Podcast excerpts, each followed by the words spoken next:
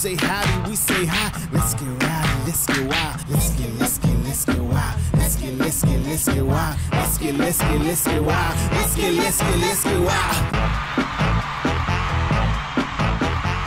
Hi, welcome back to Autism Live. I'm Lisa Ackerman, Executive Director of TACA. We're gonna bake again. All right. It's my lovely assistant. Hi, I'm Jennifer Lucero. We heard so many people go, I want a decent chocolate chip cookie for my kid to eat. We've got um, all our dry ingredients. So I've got the flour, I've got the flaxseed meal, baking soda, baking powder, guar gum, or xanthan gum. Great. So we're gonna get started in the mixer here. So there's our dry ingredients.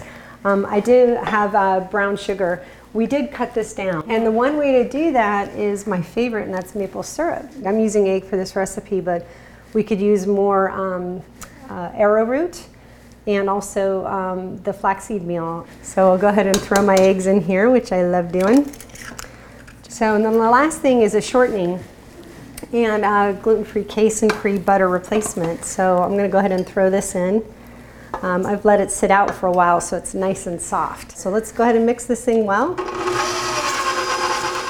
These are dairy-free, soy-free, and I really like them. Again, Enjoy Life is a great product. It's also net-free. And chocolate chips are a personal thing. I won't judge you if you use the whole bag. I would. I know, right? so here we go. Great recipe. It's the nice consistency. Um, everything's ready to go so we can enjoy our cookies here in just about 10 minutes. We want to give it a kind of like a couple inches between each cookie. You know, a lot of people are really concerned about aluminum. So what I've done is I laid down my uh, natural brown um, parchment paper and Jen's helping out putting the cookies down. So we're separating uh, the nice baked good that's all organic uh, from the aluminum cookie sheets. So let's go put these Great. in. So magic oven allows me to pull the last ones out.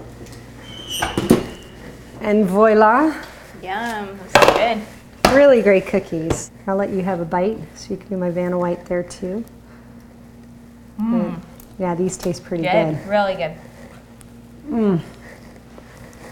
We're gonna come back later after I gain five pounds and eat this entire tray. For sure. You know, more feedback is good. So if there's something you want us to convert, like a, another recipe or maybe a relative main, just let us know. Autismlive at gmail.com. You can go to Facebook, or there's thousands of recipes on the TACA website just waiting for you to explore. You can go to tacanow, T A C A N O W dot O R G, and we'll see you next time at Autism Live. You